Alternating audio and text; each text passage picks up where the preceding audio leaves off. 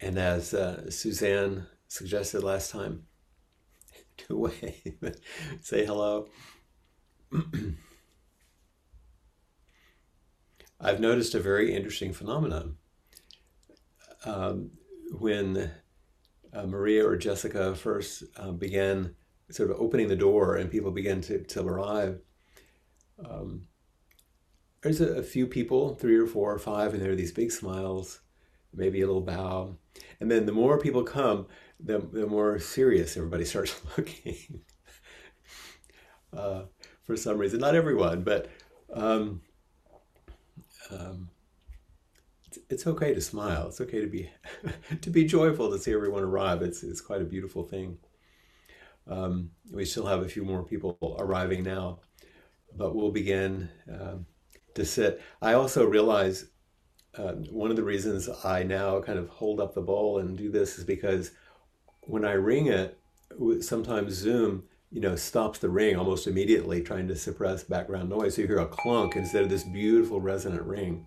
So at least you can see that we're now we're ringing the bell to begin our meditation. So if you want to uh, kind of sit in the way that uh, supports your uh, your time, we'll begin.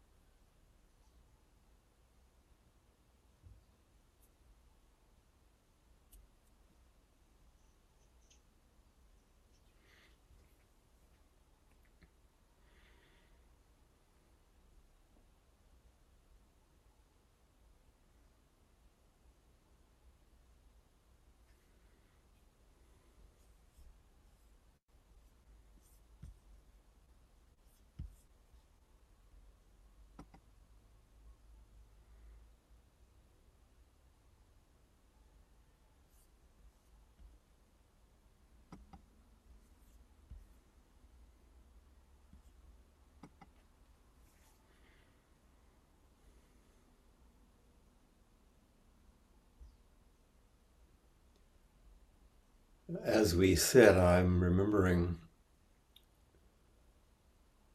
the beautiful teachings that Suzanne offered us last week, focusing on the refuges and the embodiment of our practices in the refuges.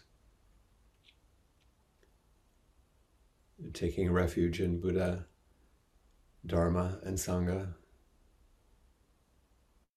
the triple treasure, they're truly treasures.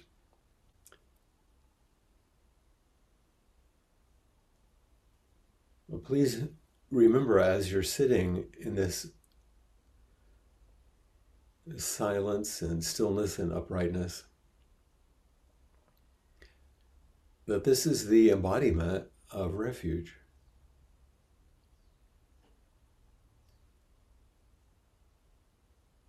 In zazen, we sit with some some dignity and uprightness. In the formality of zazen, we sit whether on a cushion or a bench or a chair with an upright posture, um, a certain mudra with our hands.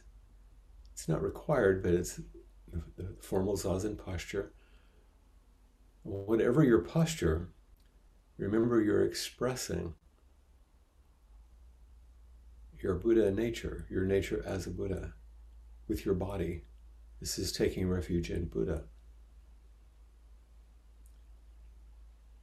The bell rings and we sit and we attend to posture and breath. Maybe that's almost all you do during our sitting period is attend to your body and to breath, but that's attending to Buddha, to you as Buddha, to your Buddha nature. This is wakefulness sitting, which is, of course, the second refuge, taking refuge in Dharma. your sitting is a way to accord with the reality of the way things actually are. The lawful nature of the universe, the teachings of all the great masters of all the traditions, and the teachings of every moment in ordinary life, the Dharma unfolding. And when we sit down and sit still, full of attention and presence and breathing, not quite so involved with ourselves and our activities we notice the flow of Dharma, the flow of reality, the ongoing unrolling of each moment as it is.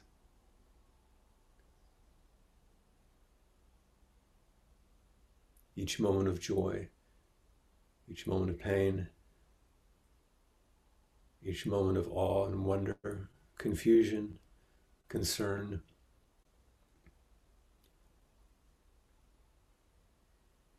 The Dharma is the expression of it all. Within the space we make as a Buddha body. And we do this together as a Sangha, taking refuge in Sangha. We're sitting together, which offers this large body of sitting of one heart, one mind. And we begin to have a sense of our non separation, our shared experience of the heart and mind of wakefulness. That we are all together in this river of Dharma, and that we're caring for each other as we move along.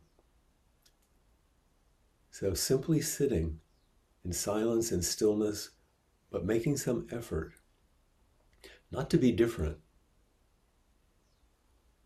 some effort to be present and attentive to your posture and your body reminds us of our nature as a Buddha, infused with a life force and reality we call Dharma sitting next to our friends as Sangha. This is the embodiment of refuge.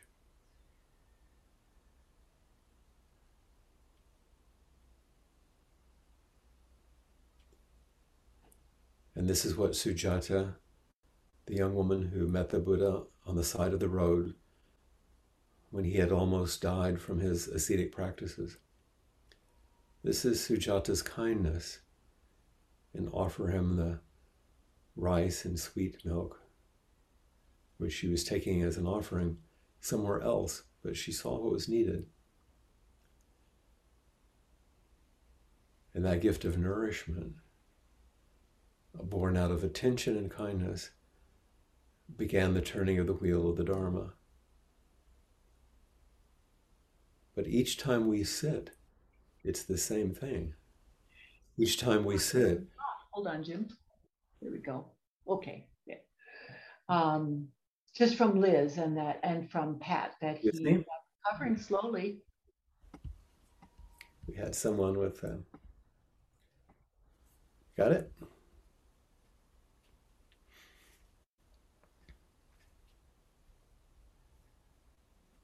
And no matter who comes along the road or what comes along the road that's unexpected, we turn our attention with some kindness and then return.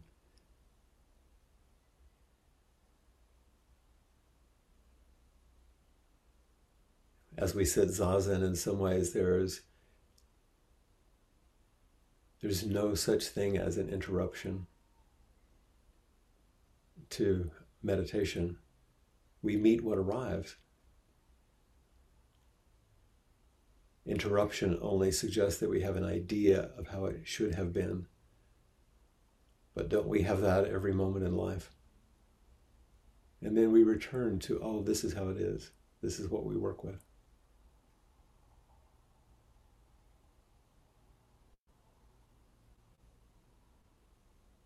This is our sitting.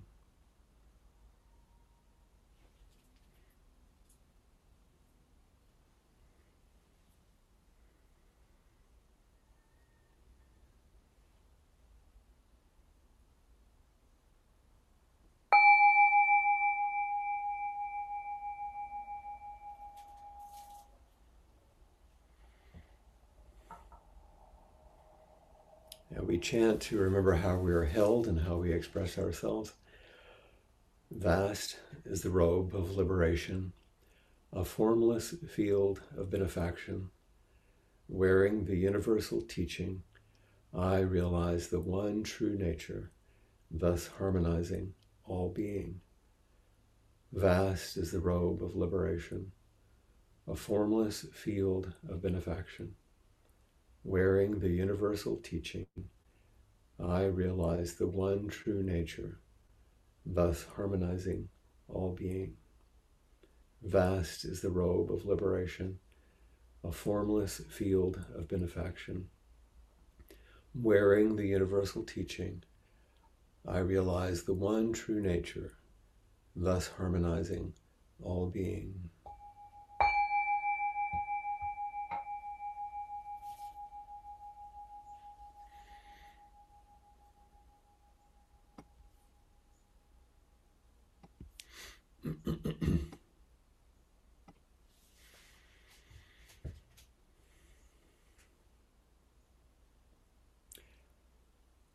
Since we have this wonderful opportunity uh, through these next weeks to um, weave uh, uh, teachings uh, among some of the our newer teachers. Um, we remember that we are all standing on the shoulders and in the embrace of our former teachers. And that's a beautiful um, reminder that this is one Buddha body, one heart, one mind, one Dharma flowing in this uh, infinite unrolling Sangha. And each of the uh, teachers who comes forward and speaks, um, myself included, um, um, Peg, certainly Suzanne last week, and Joel next week, you know, we're all of us bring the same thing to our cushion and to each other. We're not we're not different or, or separate. We we, bear, we bring our longings for um, maybe a little less suffering, a little more freedom. And we bring a longing to support others and assist them and more freedom. And right alongside it, we bring our fears and our concerns. And, and this is this is really our whole work to meet each other, just like Sujata did on the side of the road with the young Gautama. And we're concerned, I know this because I've spoken to the teachers who are, are coming forward. Everyone, imagine, for example, that uh, I called on every one of you and I said, okay, next week, Mary Beth or Sheila or whoever, next week you're going to give the talk. Would you feel anxiety? I'm sure that you might, just like when I call on you sometimes in inquiry. And there is a phrase which some of you have heard me use before. It's a classic phrase from uh, Dogen. Um, and Suzuki Roshi also used it in his teachings, and I'm going to quote that in just a moment. Speaking about what it means to be a dedicated practitioner, they, they were actually talking about what it means to be a priest or a teacher. Um, and the phrase in English is what characterizes a, a teacher is one continuous mistake.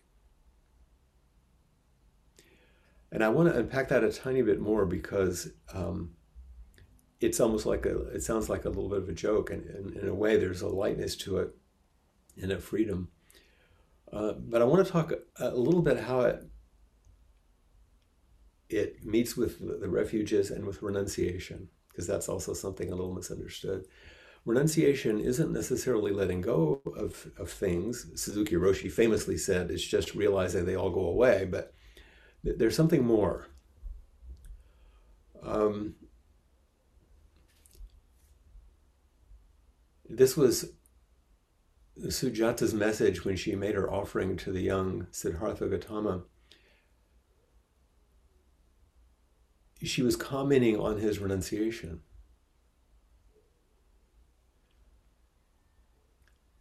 Because renunciation is not letting go of things. It's most importantly addressing our attachment to our biography, to our story of who and what we think we are, the self centered dream. Um, but it's a bit complicated. It's not as simple as, um,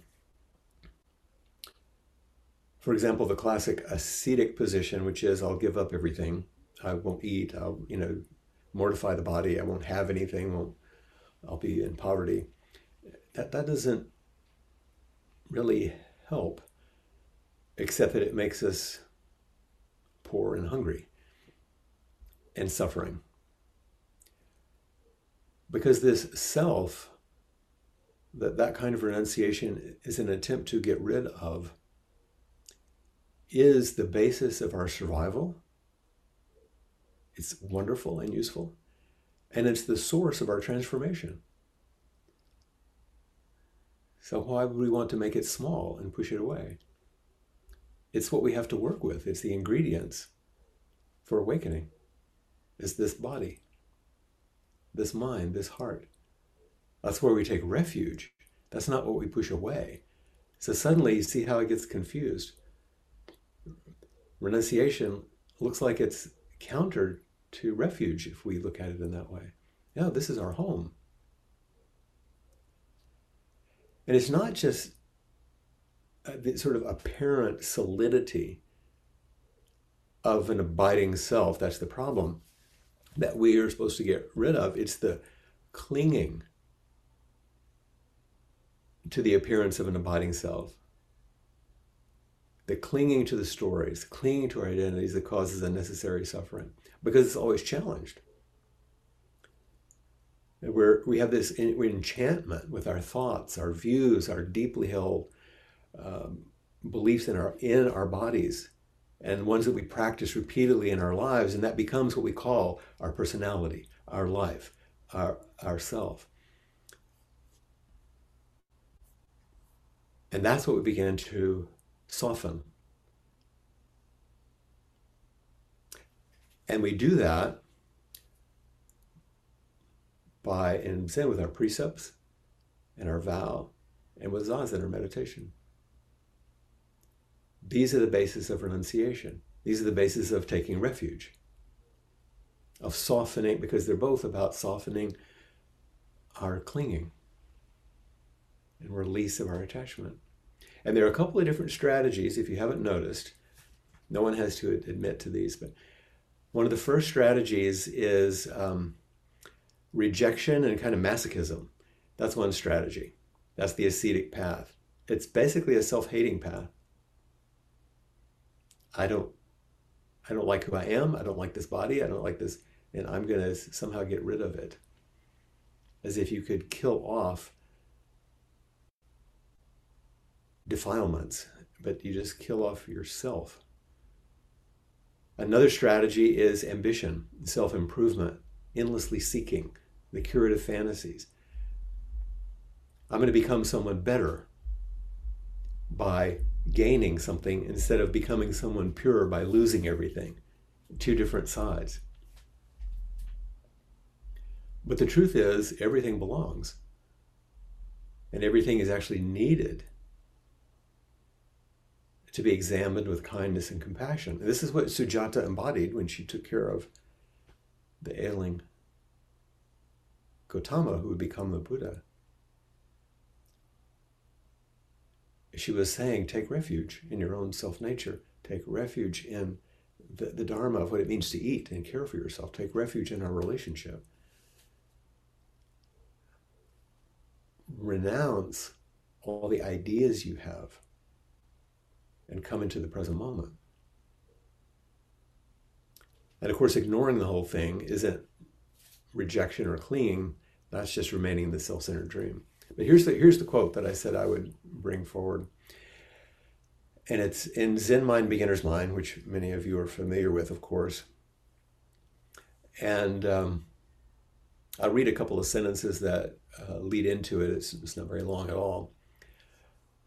Um, and it's Suzuki Roshi's idiosyncratic language. He says, when we reflect on what we're doing in our everyday life, we're always ashamed of ourselves. this is a very old Japanese man talking out of Japanese culture, you know. But what, he, what he's saying is, when we look at our lives, most of us are like, man, really? Um, and he says, one of my students wrote to me saying, quote, you sent me a calendar. It must have been one of those calendars that has little things on it, you know, every day. You sent me a calendar, and I'm trying to follow the good mottos which appear on each page. But the year has hardly begun, and already I failed. Now, you don't have to have a calendar for that. that kind of go. So here's here's the part that I wanted to really share that some of you read. After that reflection, Suzuki Roshi writes, Dogen Zenji said, Shoshaku Jushaku Japanese. Shaku means mistake or wrong. Shoshaku, Jushaku means to succeed wrong with wrong or one continuous mistake. According to Dogen, one continuous mistake can also be Zen. A Zen master's life could be said to be many years of Shoshaku, Jushaku. And that's where most people end the quotation. But there's one more sentence that's almost always left out before the end of the paragraph. This means so many years of one single minded effort. This means so many years of one single minded effort. This is renunciation of all the strategies. The destructive ones, in which we try to rid ourselves of something we think's you know, wrong or bad, and the constructive ones, in which we try to become something new and better, and instead continuing to practice with precepts, vow, and meditation, single minded effort, not self centered effort. single minded effort or single heart effort. And this is what my teachers demonstrated to me, the ones I've reflected on these last couple of months. And what several of my students commented on recently about listening to me speak about this and say something about my history and, and saying, oh, it takes a lifetime of what? Single minded effort, precepts, vow, meditation. Not self centered effort. And this is what my teachers demonstrated to me, what my comments demonstrate, uh, teach, uh, students demonstrated they could, they could see, and also what these new teachers demonstrate each in their own way. Their single minded effort, how they're working with precepts, vow, and meditation. And, you know, on most labeling on packages these days, and certainly on those television commercials, can you believe how many television commercials there are for drugs? And they say all these wonderful things, but then they really fast repeat all the side effects or the things you should watch out for. So here's the warning label for single minded effort. wisdom, deep wisdom like truth, contains aspects of pain. Uh, because as you awaken more and more in this body, in this time, with these people, in this situation, you're going to remain in the world as it is. With the same body and the same heart mind and the same history with much of the same people. You know, things get moved around and things are improved, sure, at times, but you don't get out of this. You begin to move differently in it. And precepts and vows and zazen, this so many years of single minded effort, this way of taking refuge, helps us bear our freedom. Now, that may sound odd, it's like, what do you mean, bear freedom? That sounds like that would be a great thing. But any of you who have ever had moments of like of release, there is a, a spaciousness, but also over time and in life, it's kind of curious about how we stand um, can we stand it actually? Maybe it's that, can we stand it that we're free from all of these conditions that we've lived with for so long?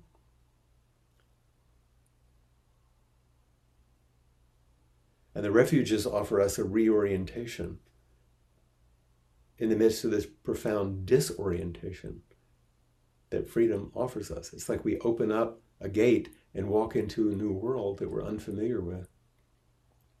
And there's a map that says, oh, take refuge in Buddha. Take refuge in the Dharma, the path you're walking on. Take refuge in your friends that are with you, Sangha. I remember John Gladfelter, the first, one of the first teachers I reflected on.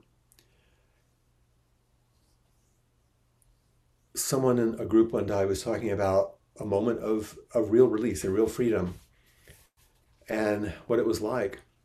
And he said, Well, I guess you're going to have to learn to bear up. And it sounded ridiculous. What do you mean bear up? And along with whatever positive was happening to this person, eh, they also happened to have inherited a lot of money. He says, Well, I guess you'll have to bear up. Meaning, you have to take responsibility to live fully. Because change involves a kind of a tension, even chaos and expansion.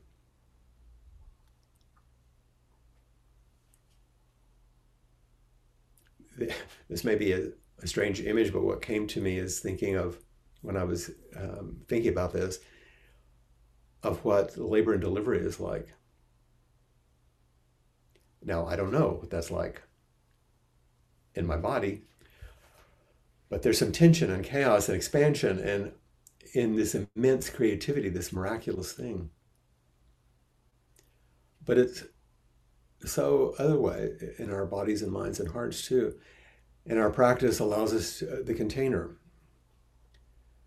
And also, have you noticed it that people don't like it when you change? It's quite upsetting to them. Often. And I was also thinking that in, in speaking with my, my sister, you know, who's an artist, that this is actually what artists do. That they offer you reflections of things that might be kind of frightening or something you're not used to looking at, something beautiful, but something beyond what you can think of or conceive of. And all of this may seem a little bit harsh, but it's actually the ultimate consolation. The consolation that people tend to look for is you're okay like you are, don't worry about it, you're just fine. And on one level, that's true. But the ultimate consolation is, and I will walk you into a territory that you actually long for more than you can even express, and that I can see more than you can see. And it's the most generous offering. And that it takes so many years of single minded effort. This takes a long time to mature into ourselves, even though it's right there. And we need some humor. I was talking earlier about smiling. And I don't mean just jokes.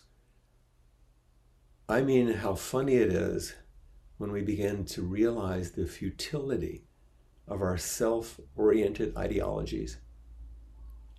When you really get it, it's kind of ridiculous.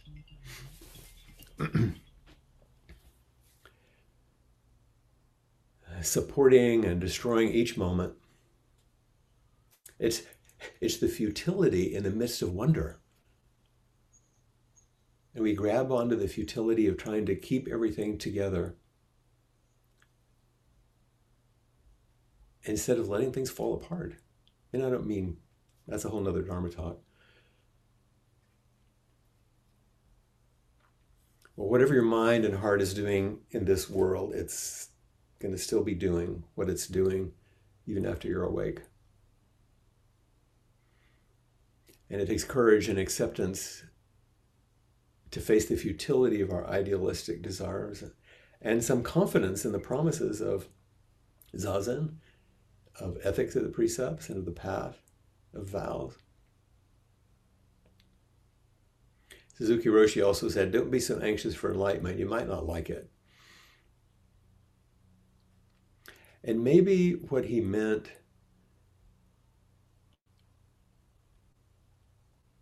is that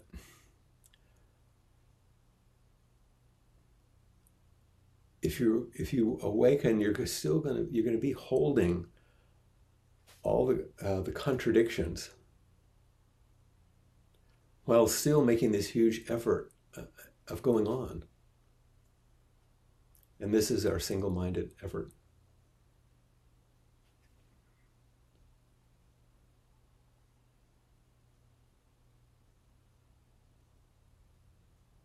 So maybe maybe that's enough. Maybe that's a good way of speaking about this. Uh,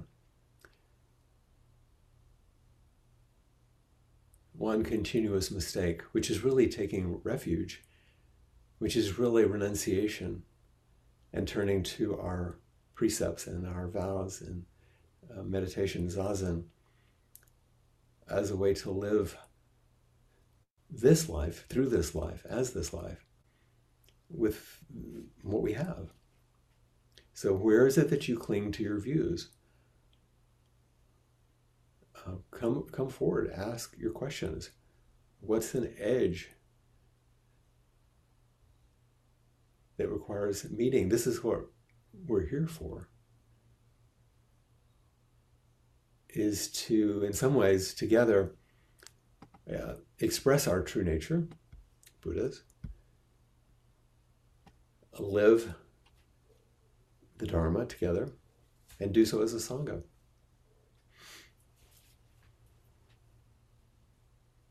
What's here now that wants to be met? What matches your longing and your fears? Muted, I know.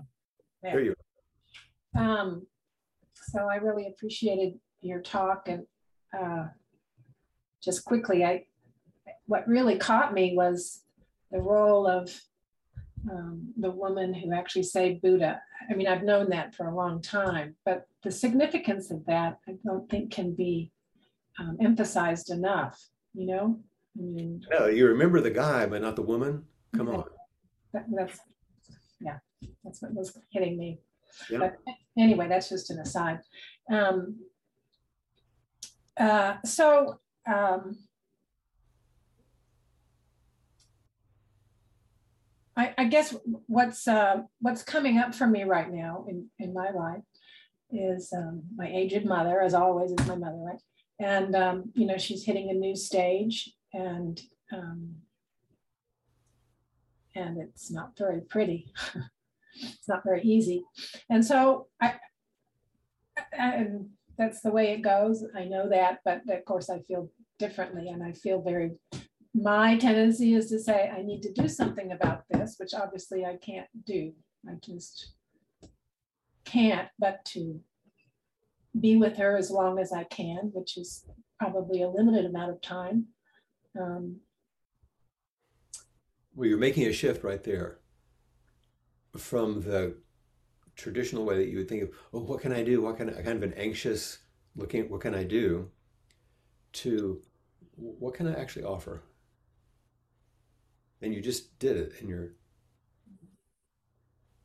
what can I offer in my limited, wholehearted way? Yeah, limited. Yeah. But but wholehearted. That's all we can ever do.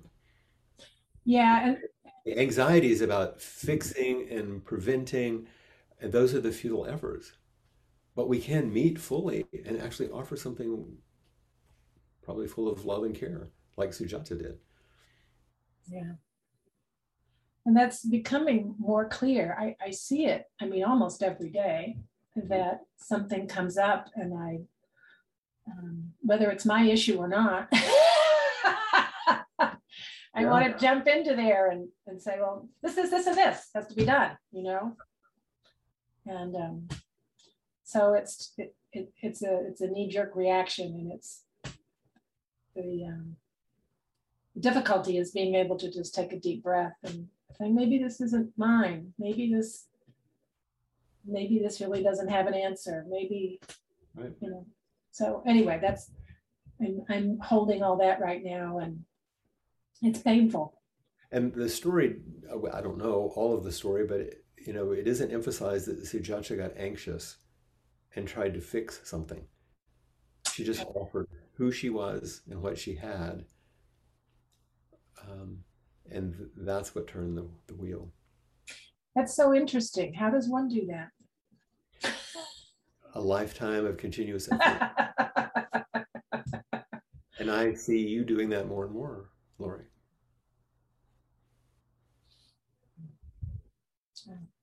Thank you. Thank you.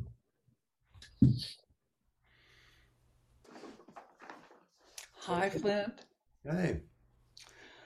Um, well, my story is kind of similar to, to Lori's, uh, although it's connected more with um, receiving the, the gift of serving as head student, uh, which feels to me quite often as one continuous mistake.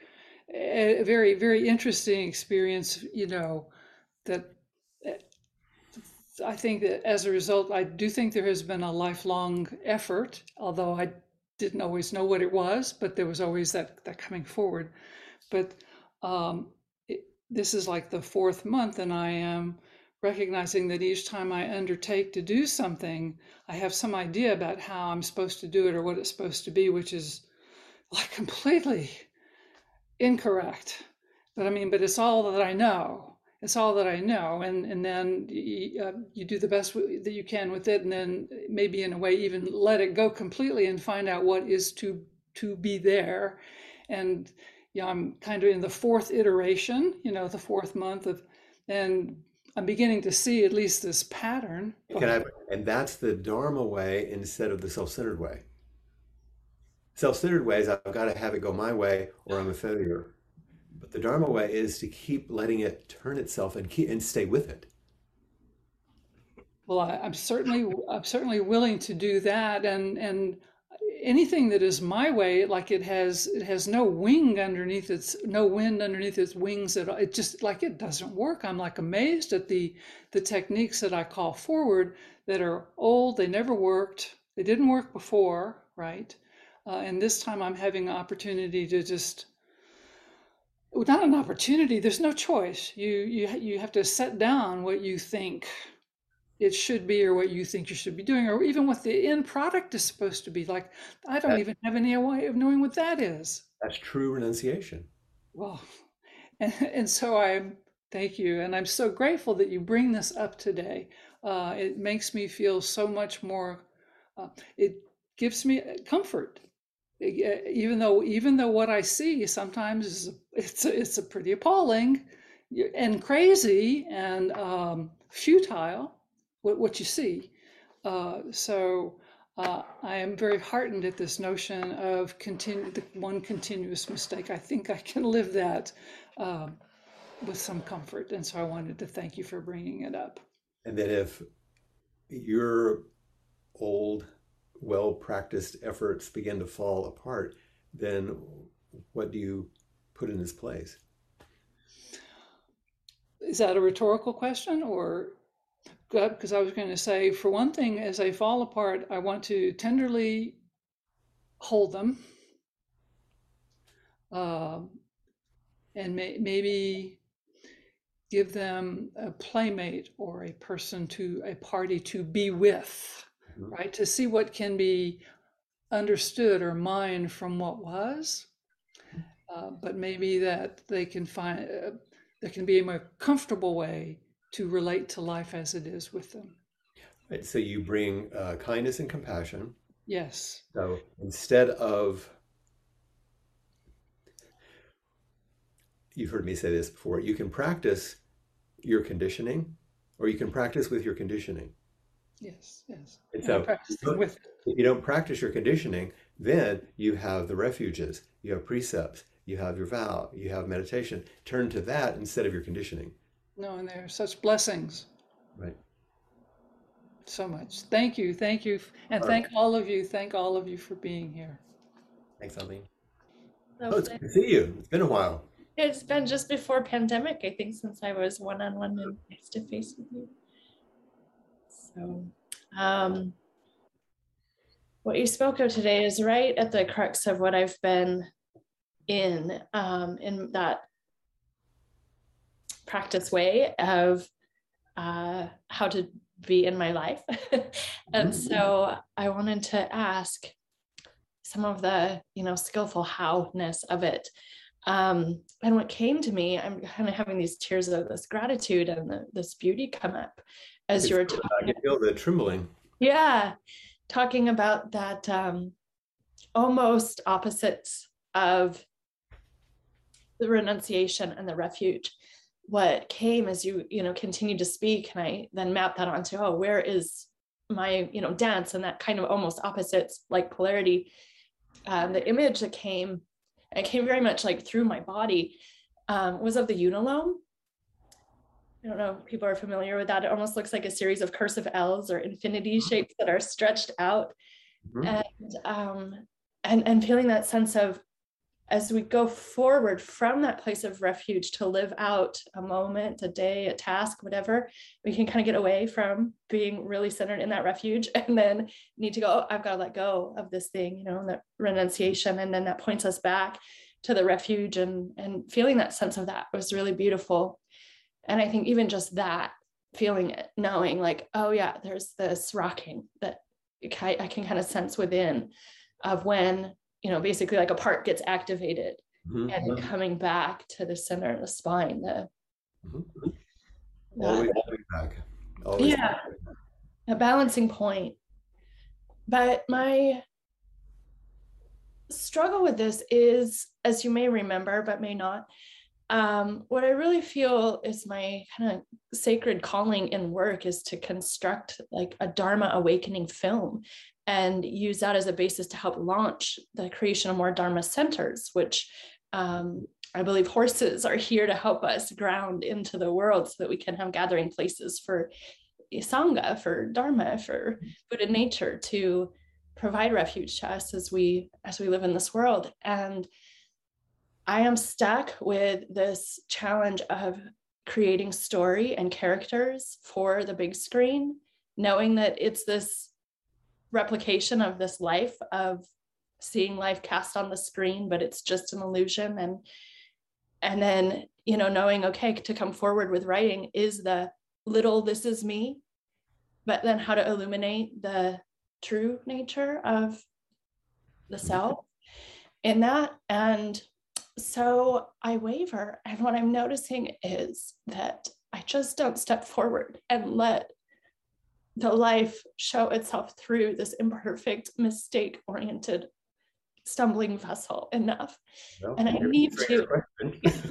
yeah, and I need I need to to be able to do something that's not just staying still anymore or coming back anymore, but is in that moving forward. So any wisdom well, I don't know if I could offer more wisdom than what you just said in terms of our venue here. Otherwise, you're talking about screenwriting and other things which are beyond uh, what yeah. we're doing. But what I hear you saying is this means so much to you. Yeah. And it's so important to you that your vow revolves around offering this and that you know that if it's done in an ordinary way, it won't match the strength of your vow. And I'll feel stuck. And I feel possibly I could create more stuckness in others who would receive it rather than freedom, knowing yeah. that freedom is terrifying and that just as you said, you know, it said you might not like it, you know, and knowing the vastness of all of that. Yes, that fear and the that's what an artist does you're going to be terrified and unstable. Yeah. And if you don't do something that kind of frightens and brings the other people off of some stability, they're not going to wake up about anything. I don't mean something harsh. I mean something that gets their attention. Otherwise, it'll be nice and entertaining, but you're not. You don't want to make entertainment. Right. You want to make something that's more truthful. Yes. So you're going to have to tolerate being on that edge and invite other people to that edge in a way that's both tolerable not yeah. too tight, not too loose, but has a life in it. It's alive. And sometimes I don't know the answer to that, but this kind of connection keeps that aliveness going. Yeah. And yeah. that's what we're up to. Yes. It keeps it going and it stabilizes the instability to have this kind of connection and this kind of container. Mm-hmm. Um, so thank you so much. Absolutely. Thank you. Everyone for, for Sangha. Yes. True. The feeling of this embodiment is profound. So thank you. It is. And this is the um, this is your single-minded effort. So blessings for it. It feels a million minded. And so then just remembering this brings me back to it's okay. one, one big mind made out of all those millions.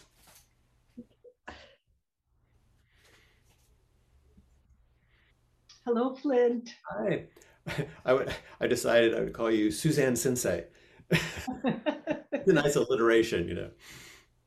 Thank you so much for the continuation of um, the theme of refuge by adding in um, uh, renunciation. And what really caught my attention was your phrasing of renunciation is giving up our story yeah the release of our biography the details yeah, yeah. right um and because what it really where it really hit me was very personal i've had five conversations in the last 24 hours maybe a little bit more than that with five of my siblings about um, an upcoming visit from one of my other siblings from europe who is not being vaccinated by choice hmm. And even though he knows that a number of us in our family are pretty compromised health wise, he wants to visit with all of us. And one of my siblings called me today to ask me if I would write him, even though she really wants him to come, and but to write him about my choosing not to see him. because he um I, I that's the, the decision that I've made about not being around uh, unvaccinated people. Mhm. And it it is such a sharp edge, Flint. I mean, even just saying saying it this way, Mhm. it, it feels like an us and them. And I, I don't want to be in that story. Mhm. But the reality is that there are um, this is a very sharp division in our family, and it has taken a very large, long time for my very large family to come to a place where we allow each other to be who we are and we avoid the topics that are divisive. But we can't avoid this one. Well, by confronting it in this way, you're not avoiding the topic. You're No, avoiding, you're avoiding an illness. Yes. I mean, this is Yes. life. This is life and death. It's not just an, a, a- an opinion. Oh, I agree. I understand that completely. And the the each position that's taken is taken on moral grounds. And so what I could feel um, in my conversations with my siblings is, you know, and I could engage in it too, is who's right. Hmm. And I know that righteousness is not um, the place I want to be standing and Yeah. yet i i need to make my own decision and i'm and we're all encouraging each other to make the decision that's best for us Well, that's the other uh, distinction that you're making that not everyone will make or can make, which is to understand who's making the decision. To, to set a boundary doesn't mean you're being righteous or right or wrong. You know this, Mhm, but some other people will only see it that way. mhm, By taking this, you're saying he's wrong, you're right, instead of mhm. This is what I need to do to be wholehearted and wholesome for myself. And I love you, but I can't be in your presence, but I'm going to hold you in my heart, I've, even if I'm not having you in my house. yeah So it's, it's who's making the decision. yeah It's based on wisdom and compassion, not us, them. It is. As as lori said and i really appreciated what Lori said about this is painful and it is and i and i've said to my siblings there is not a way to feel good about this. And that's what I meant about, you know, so Suzuki Roshi meant about uh, don't be too fast to be enlightened. You may not like it because you have to bear up because wisdom contains the pain too. Mhm, People think wisdom is going to give you a, a place to stand, which it won't, mhm, that doesn't have any pain, which is Mhm. not true. mhm. It allows you to meet everything and navigate that territory too. Mhm. Mhm. Thank you. That fortifies me for writing the email today that I need to Oh, write. there's a, you just had a bigger breath. I did. Yeah, Yeah. Yeah. Is that a Hui shirt? It is. It's one of our Linka's shirts. Yes. yes, it is. Yeah. Thank you. Thank you. Thank you so much, Flint. I hope it goes well. Thank you. Things just happen online. I don't know what they are. So many people have said so many things that I think, oh, yeah, yeah, yeah. I feel that, you know, I, all these things. And I guess my present edge is the good old aging issue. And of course, I notice changes in myself, but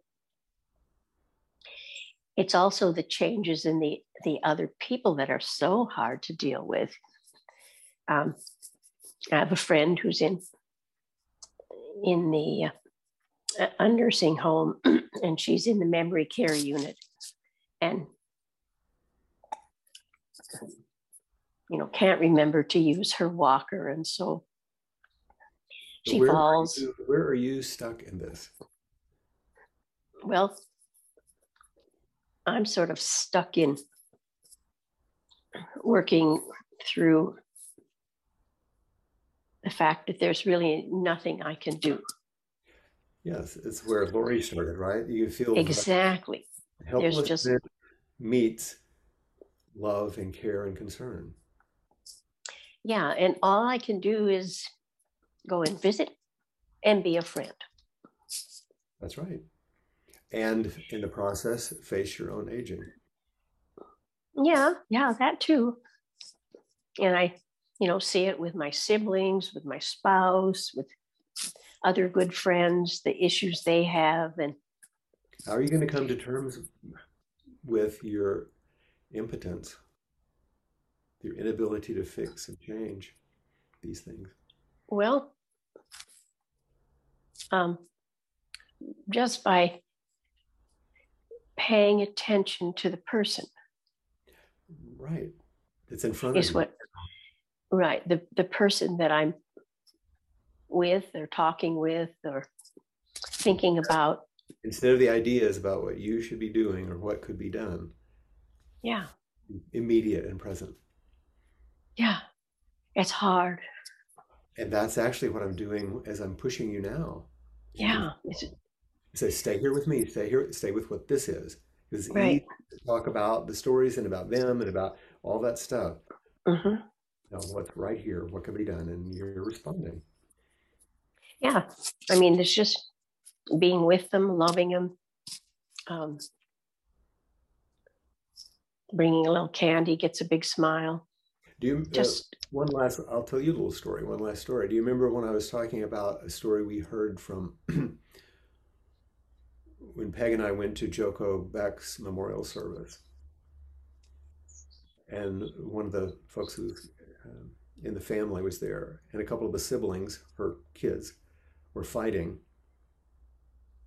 squabbling in her presence when they assumed she was comatose. Joko, she wasn't responding. And out of the blue, she says to one of them, Leave him alone, just love him.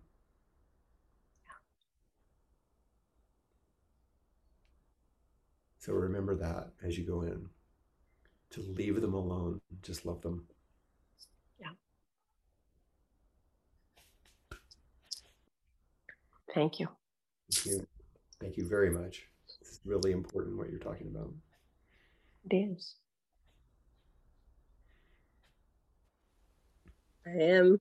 There's, Hi. Hi there. Well, just my thought was um, the story about the Buddha being saved by this young woman who was going elsewhere with something that could save him, and how how she took liberation and stewardship and used both at the same time. She could change her mind as to who she was going to give what she had, and to me, like it just struck me um, that it's it is it is not easy to know what to do with your freedom or with your gifts. And it's a wonderful moment when you know what to do. And then what you do makes such a difference but what you do is a small act the difference is what ensues from that and may i live that life um, where i know what to do in the moment so that what ensues is is good mm-hmm. um, I also want to say don't know ahead of time. What? And you don't know ahead of time. You don't.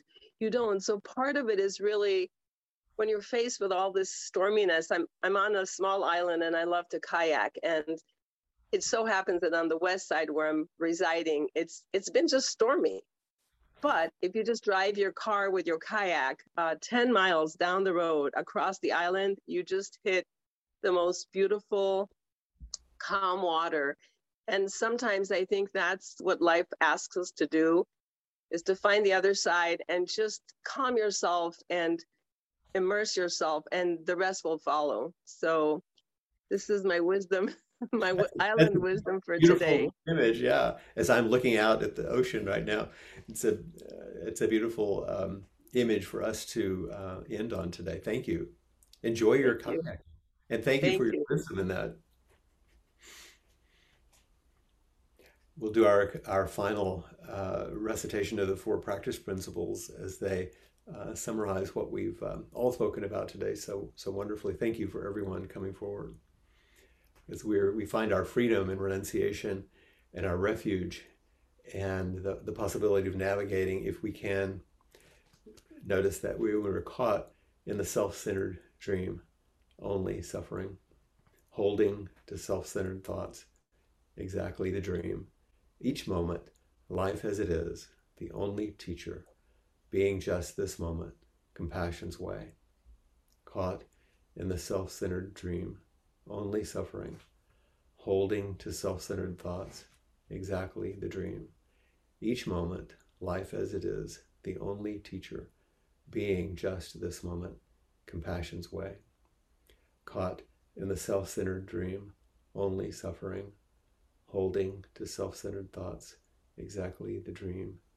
Each moment, life as it is, the only teacher, being just this moment, compassion's way.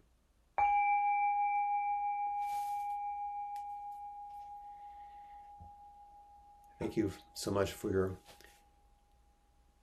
continuous practice. Jessica?